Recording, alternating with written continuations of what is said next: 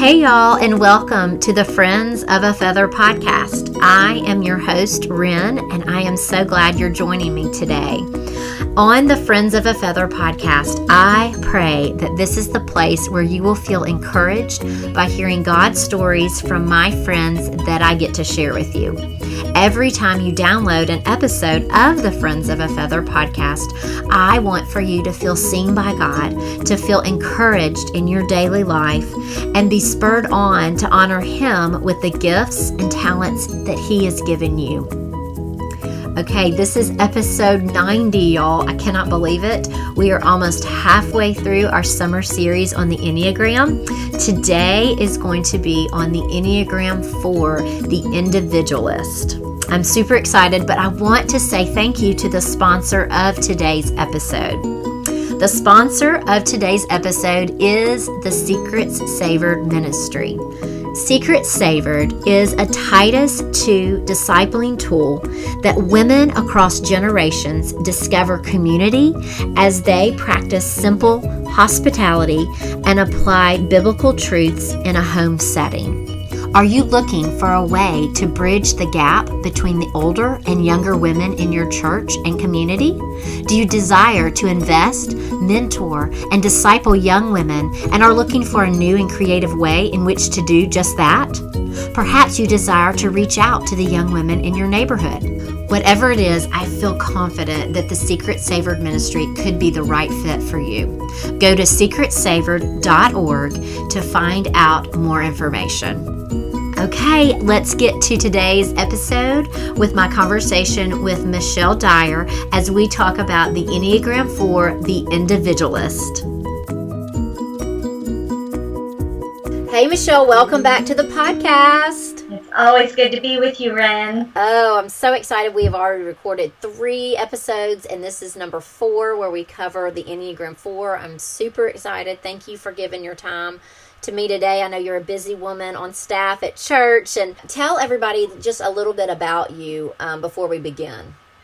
Well, I am by profession a leadership coach and trainer, and I really enjoy those things. And I'm so blessed to be able to do that in my ministerial role here at the church. So I spend a lot of time developing our members and helping them understand how God has gifted and wired them so that they too can be ministering and you know, serving and bringing people ultimately to Jesus and into the kingdom of God. So it's an awesome, fun job. Love it. It sounds great. Sounds really good.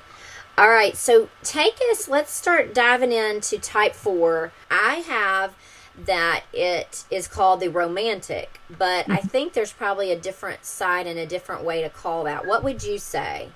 Well, I think romantic is a great descriptor. Um, my particular training, I learned them as the intense creative. So I think that speaks a lot about who they are, but I've also heard them referred to as the individualist. So yeah. both yeah, all of them kind of giving a little bit different angle of who the four is. Yeah, I love that. I love the intense, uh, intensely creative. That's great. I like that.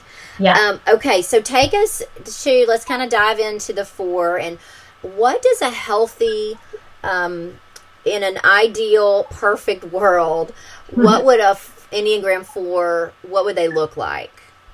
So there is an intensity to the four. Um, they're deeply introspective, um, high feeling individuals. They're emotional, they're expressive, um, they're really intensely authentic people, and they desire authenticity.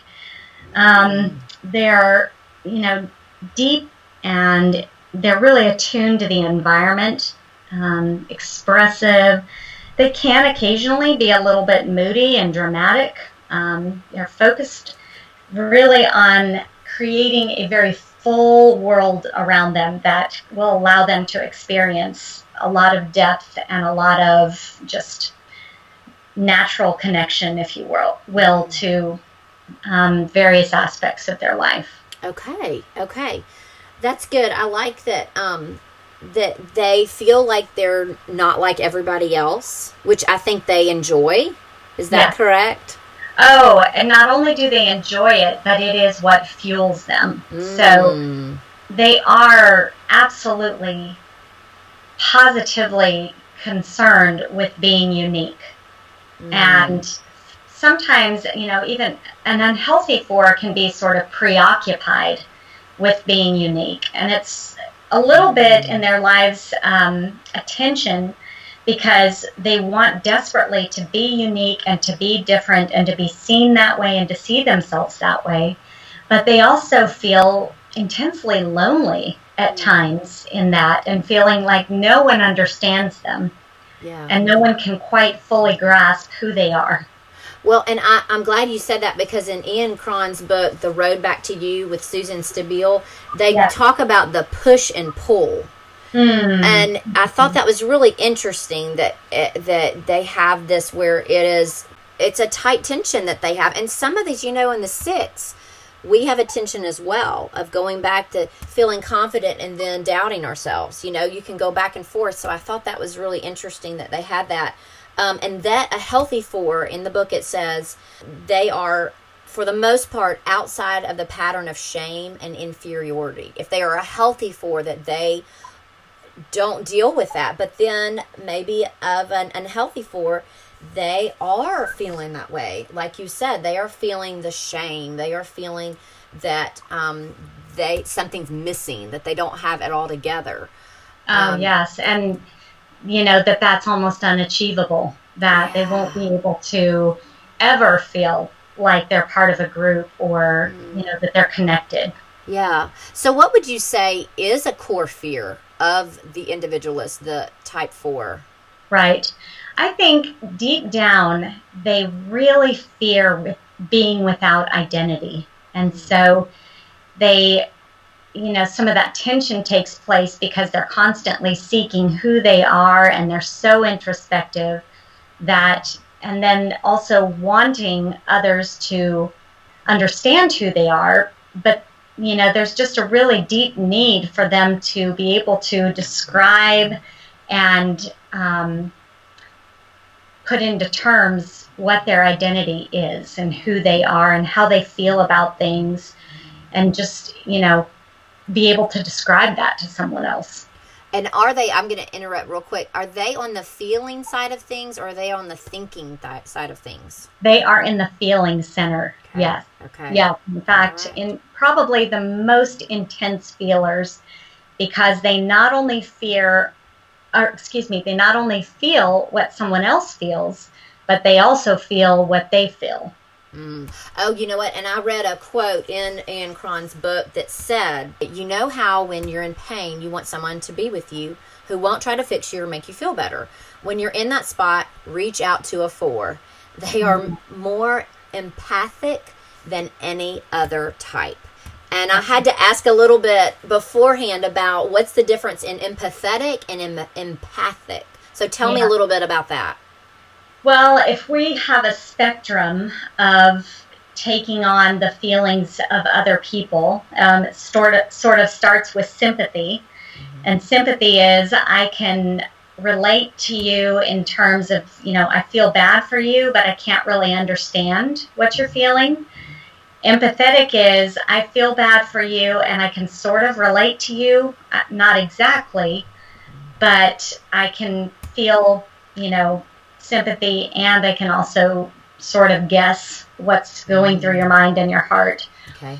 Em- empathic is I not only relate to you and feel sorry for you, but I am going to take on what you feel. Mm. So, um, empaths really can just completely identify with everything you're feeling. And so fours are that way because they are such feeling creatures mm. and have such depth of feeling and can really resonate with any feeling that comes down the pike. And that sounds kind of overwhelming and exhausting to me a little bit as a six. I'm feeling a little anxious. right?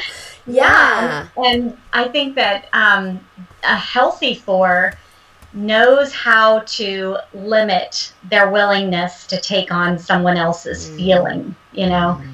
they can set limits for themselves and boundaries where they have to recognize they cannot carry that for every individual they come into contact with. They can help them process it, but they don't have to own that. They give that to the Lord and say, you know, God, I trust you to help this person rather than I'm going to take this on and live it in that person's place. Yeah. That's yeah. Jesus' responsibility, not theirs. Yeah, that's good. That's good. And I was going to ask you, how, what kind of careers do you see fours? Because I was thinking if they're counselors, that would be, they would have to be a super healthy four not to take on what their client is sharing with them. How, how, have, what have you seen in the area of careers for fours? Well, fours, you know, tend to like careers where they can express creativity. So, Mm. you know, you're going to find them in everything from research and development for, you know, engineering to being a, a painter or a musician uh, to being a chef to maybe a graphic designer. You know, Okay. there's lots and lots of ways to express that creativity. Typically, fours won't find themselves in a, a place where they're um, working with others who are, you know, helping to process hurts and that kind of thing because of that reason. They just take it on so intensely that they'll steer away from doing that, actually. Yeah. So, that makes sense. now a healthy four could be an intensely good counselor. Mm, sure, sure. Because of that, the empathic that we were talking about. Right. Um, okay, so let's talk a little bit about the greatest need that that a, a for an individualist would have, and how we can, um, if we are in a relationship with a four, how can we encourage them and really give them what they need? Yeah. So, gosh, there was uh, just a ton of great suggestions about how to to help a four. First of all, you have to accept what feels like drama to you is not really drama to them. They have felt something at such a deep level that it can sometimes come across as dramatic, Mm, but understand that it has been legitimate for them. They've actually felt all of that. And so, um, you know, helping them again name those feelings and say, what do you need or want from me specifically? Um, and what you're expressing to me can really be helpful. Um, you know, share their create creativity, but don't always assume that they want to share their creativity. Um, fours are interesting because they do creative things simply because they derive so much joy from it.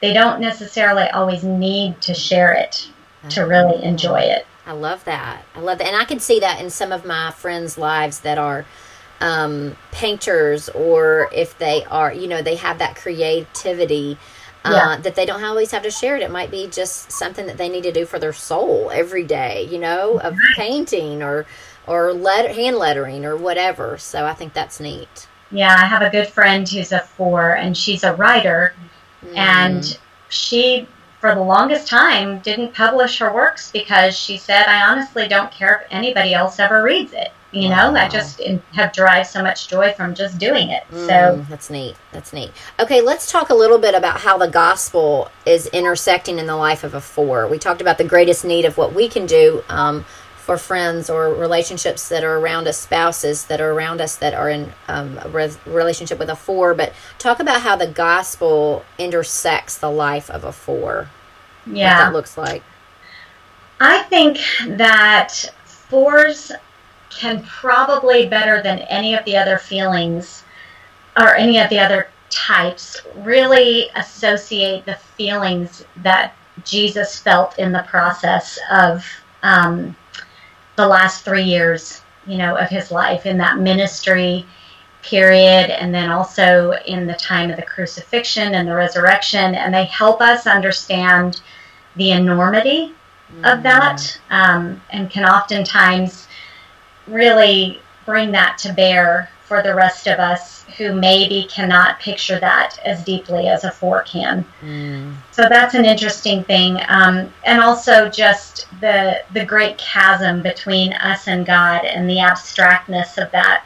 Fours can bring a lot of beauty in understanding who Jesus is and how he created such an incredible way for us to to be with God. And so they just in some ways in their dramatics can really help bring a lot of beauty and understanding to something as complex as the gospel.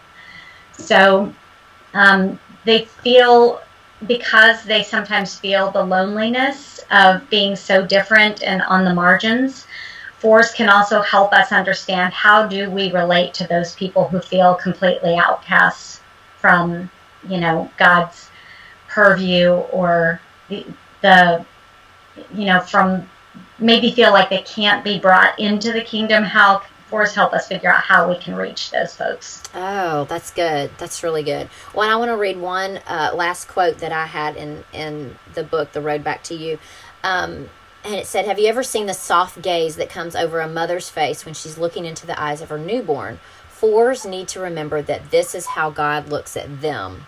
God mm. sees, hears, and understands them, and their identity can only be found in Him, and they should never settle for less. I love that.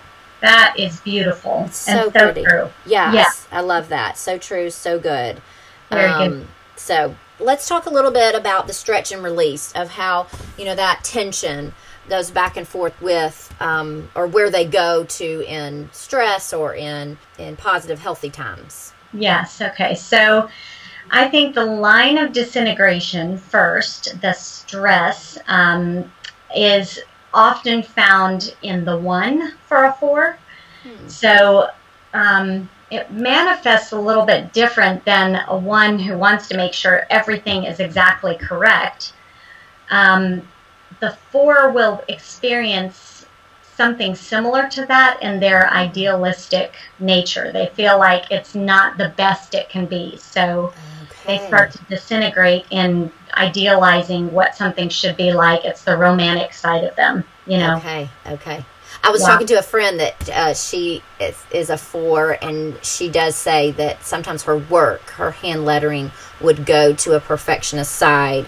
Yes. In other ways, it wouldn't, but in her work, it will.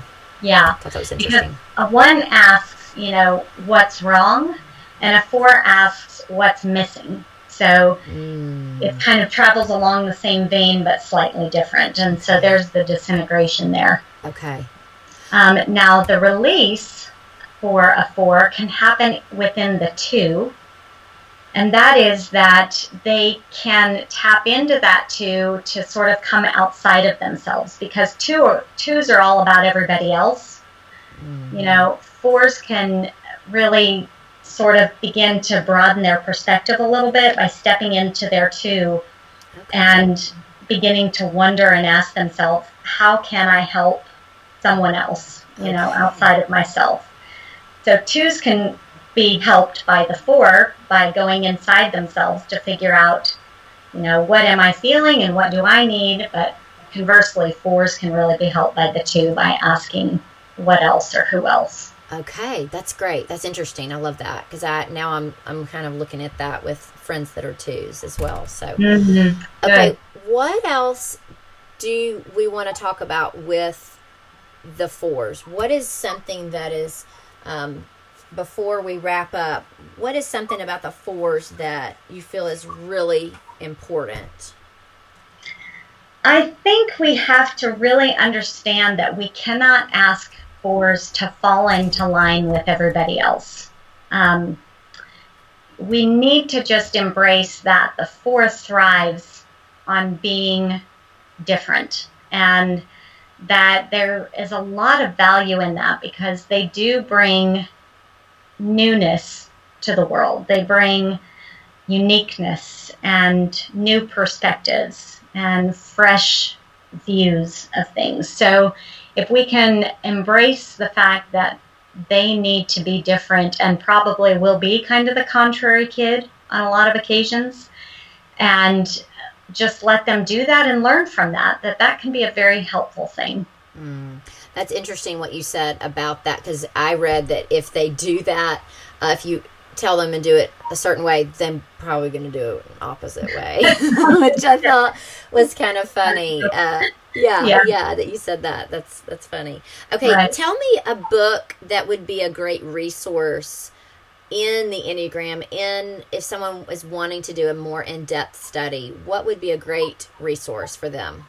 I have discovered a new book that I think is tremendous because it speaks so much to our spiritual selves as it pertains to our Enneagram style. And it's called The Spiritual Rhythms for the Enneagram.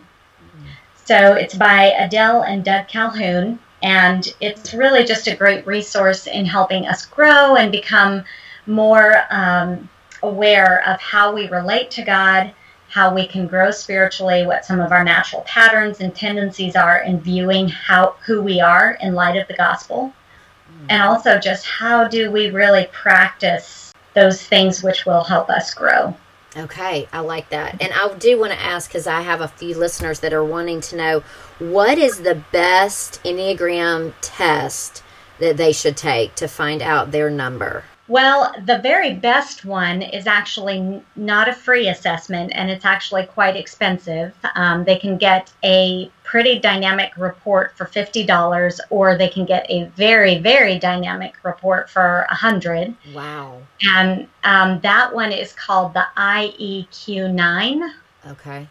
Okay, so it's from Integrative Enneagram and it is phenomenal. It is so comprehensive and talks about things like, you know, how stressed are you? Um, how well are you really acquainted with your pressure points? And I mean, just a really, really great coaching tool. Okay. So I'm happy to help them get that if they'd like to do that and even do some coaching around that. Okay.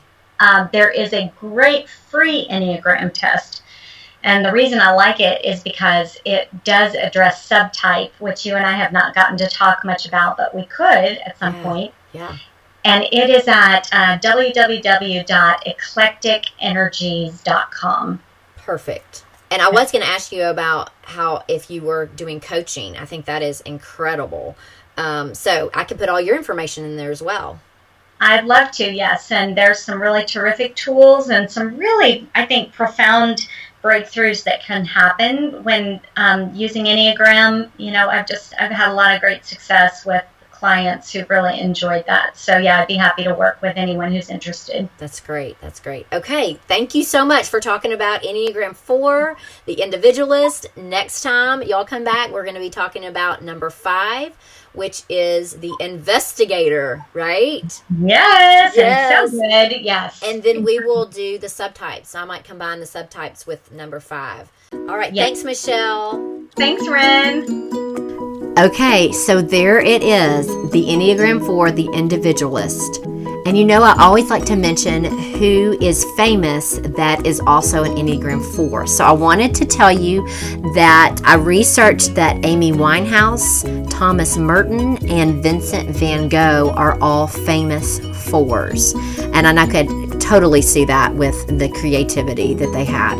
I am so excited about what is next. We are entering in to the Enneagram 5 in July, so I'm excited about that. The Enneagram 5, 6, 7, 8, and 9, and then our recap and our question and answer episode. If you have a question that you are dying to ask, there are a few ways that you can send us your questions. Number one, you can email me at friends of a feather podcast at gmail.com, or you can direct message me on Facebook or Instagram. Or the third way, which is kind of a fun idea I had, was that you can go to your voice recorder app on your phone and record yourself asking the question and then forwarding it to me at friends of a feather podcast at gmail.com. So you can pick any of those three ways, and I am going to give all of the questions, compile them, and give them to Michelle. So that is going to be our question and answer episode that's airing August 9th. I would love to hear your questions. Okay, that's going to do it for this episode. And I would love if you could go to the podcast app on your phone and subscribe to the podcast and to leave a review. I would love that. That just helps other people to be able to find the podcast. We all have a story, and I encourage you to share your story with someone today. Remember, we're all friends of a feather, so let's stick together. Have a great week, and I'll see you next time. Bye, friends.